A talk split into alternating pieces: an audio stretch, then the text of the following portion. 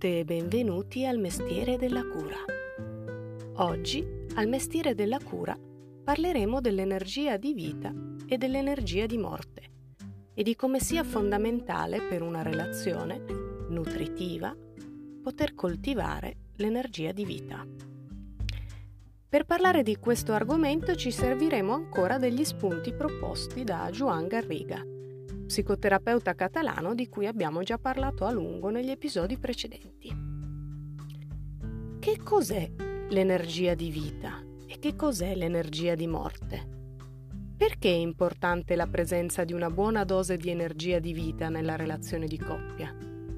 Che cosa stimola e favorisce l'energia di vita? Ne parleremo insieme oggi al Mestiere della cura. Allora, partiamo vedia- vedendo che cosa sono l'energia di vita e l'energia di morte. Beh, l'energia di vita, secondo Freud, è Eros, cioè l'impulso, l'istinto di vita, il godimento, l'unione, la creazione.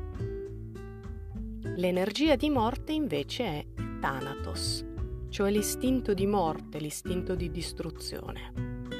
Sono energie entrambi presenti dentro di noi e sono entrambi necessarie. L'energia di vita è luminosa, nutritiva, costruttiva, è generatrice di nuovi cammini, di nuovi progetti, di nuove forme di vivere.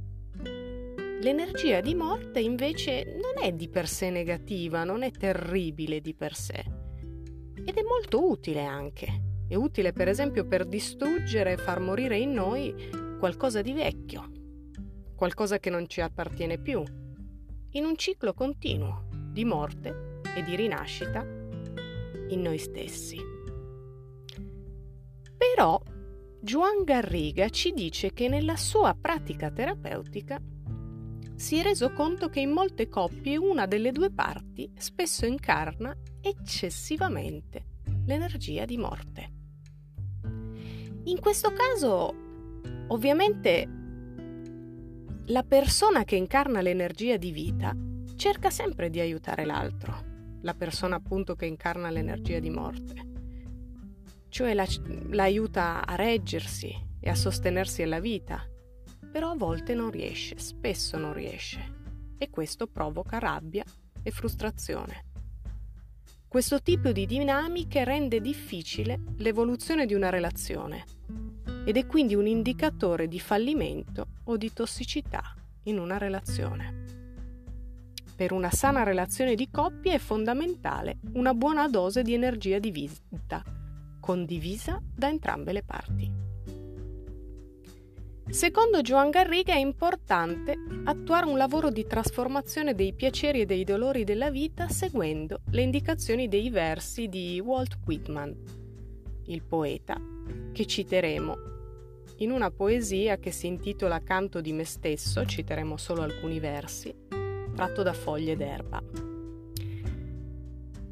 In questa poesia Walt Whitman ci dice: io sono il poeta del corpo, io sono il poeta dell'anima, i piaceri del cielo sono con me e le sofferenze dell'inferno sono con me, i primi li innesto e li faccio crescere su me stesso.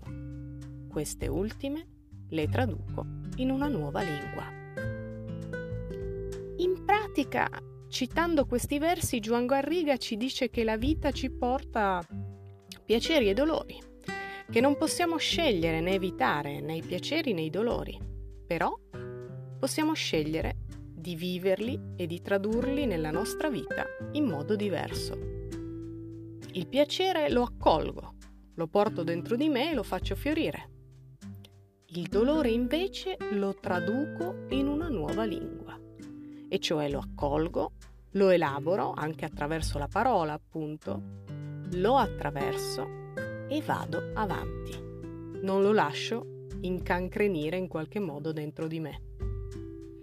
E spesso per fare questo è necessario fare un percorso di crescita personale accompagnati da un professionista, per imparare proprio degli strumenti per tradurre il dolore in una nuova, nuova lingua e poterlo attraversare. Vediamo allora cosa stimola e cosa favorisce l'energia di vita. Vedremo che ci sono delle sinu- similitudini con, con altri aspetti di cui abbiamo già parlato negli episodi precedenti. Beh, intanto un elemento che stimola l'energia di vita è il fatto di essere in pace e in, si- in sintonia con il nostro passato. Abbiamo visto... Uh, lo abbiamo visto nell'episodio fare la pace con la nostra infanzia. Cioè è necessario che possiamo uscire dalla posizione di vittima del passato, una posizione in cui eh, ci diciamo mi manca sempre qualcosa, avrei dovuto ricevere di più, non mi hanno dato abbastanza.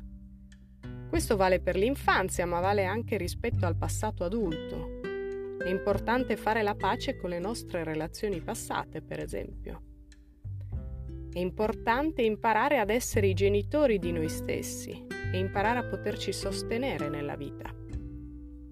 Sapere in qualche modo di avere terra sotto i nostri piedi e, e la capacità di sentirci ben radicati alla vita.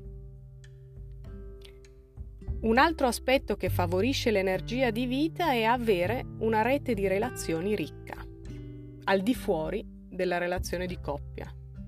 In questo modo possiamo sentirci parte di una comunità più grande, dove possiamo sperimentare calore, affetto e comprensione, in modo da non trasformare il nostro compagno o la nostra compagna nell'unico nostro amico o amica, confidente, psicologo, psicologa, maestro, maestra. Il nostro compagno o la nostra compagna non possono essere tutto quello che abbiamo.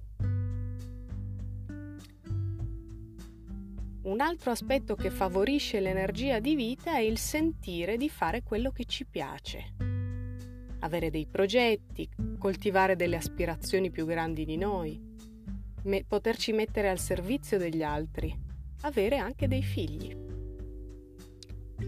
A questo proposito può essere interessante fare un lavoro di autoanalisi per le persone e per le coppie che non desiderano avere figli.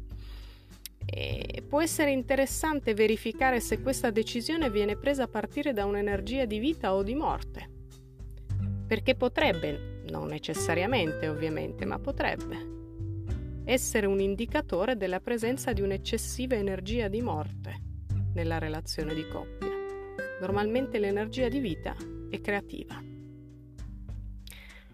Un altro aspetto eh, molto interessante per favorire l'energia di vita è il coltivare la spiritualità, possibilmente in un quadro comunitario, il che non significa affidarsi necessariamente a una religione specifica, ma sì sentirsi parte di un'umanità più grande di noi, con una certa inquietudine spirituale. Per esempio poter partecipare a gruppi di meditazione o di crescita personale. Partecipare a un movimento spirituale in cui ci sentiamo a nostro agio e parte di una comunità più grande. Cosa stimola invece o favorisce l'energia di morte? Beh, l'energia di morte è favorita dall'esatto contrario Di tut- di, rispetto a tutto quello di cui abbiamo parlato.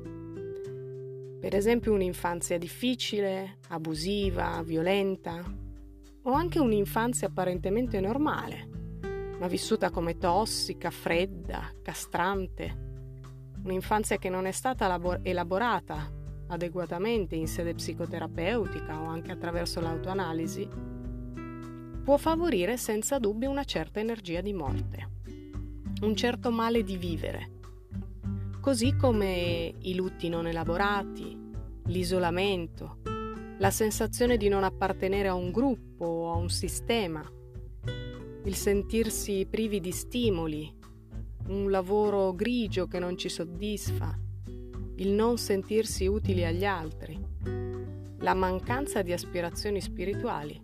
Tutto questo favorisce l'energia di morte.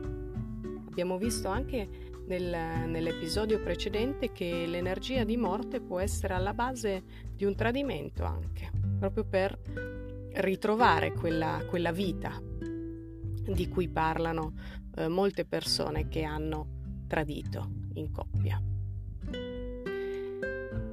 che cosa ci servono dunque queste coordinate, no? Rispetto alle nostre relazioni? A che cosa ci serve parlare di energia di vita o di energia di morte? Beh, intanto ci può servire per l'autoanalisi, per esempio per sapere che tipo di energia è preponderante in me. Qui non si tratta di voler essere sempre in pace, soddisfatti in tutte le aree della nostra vita, tutti i giorni. Si tratta di osservarci e renderci conto se la nostra energia di morte è diventata eccessiva e continua soprattutto. Una cosa è avere una certa energia di morte disponibile per utilizzarla nel cambiamento e una cosa è che sia continua.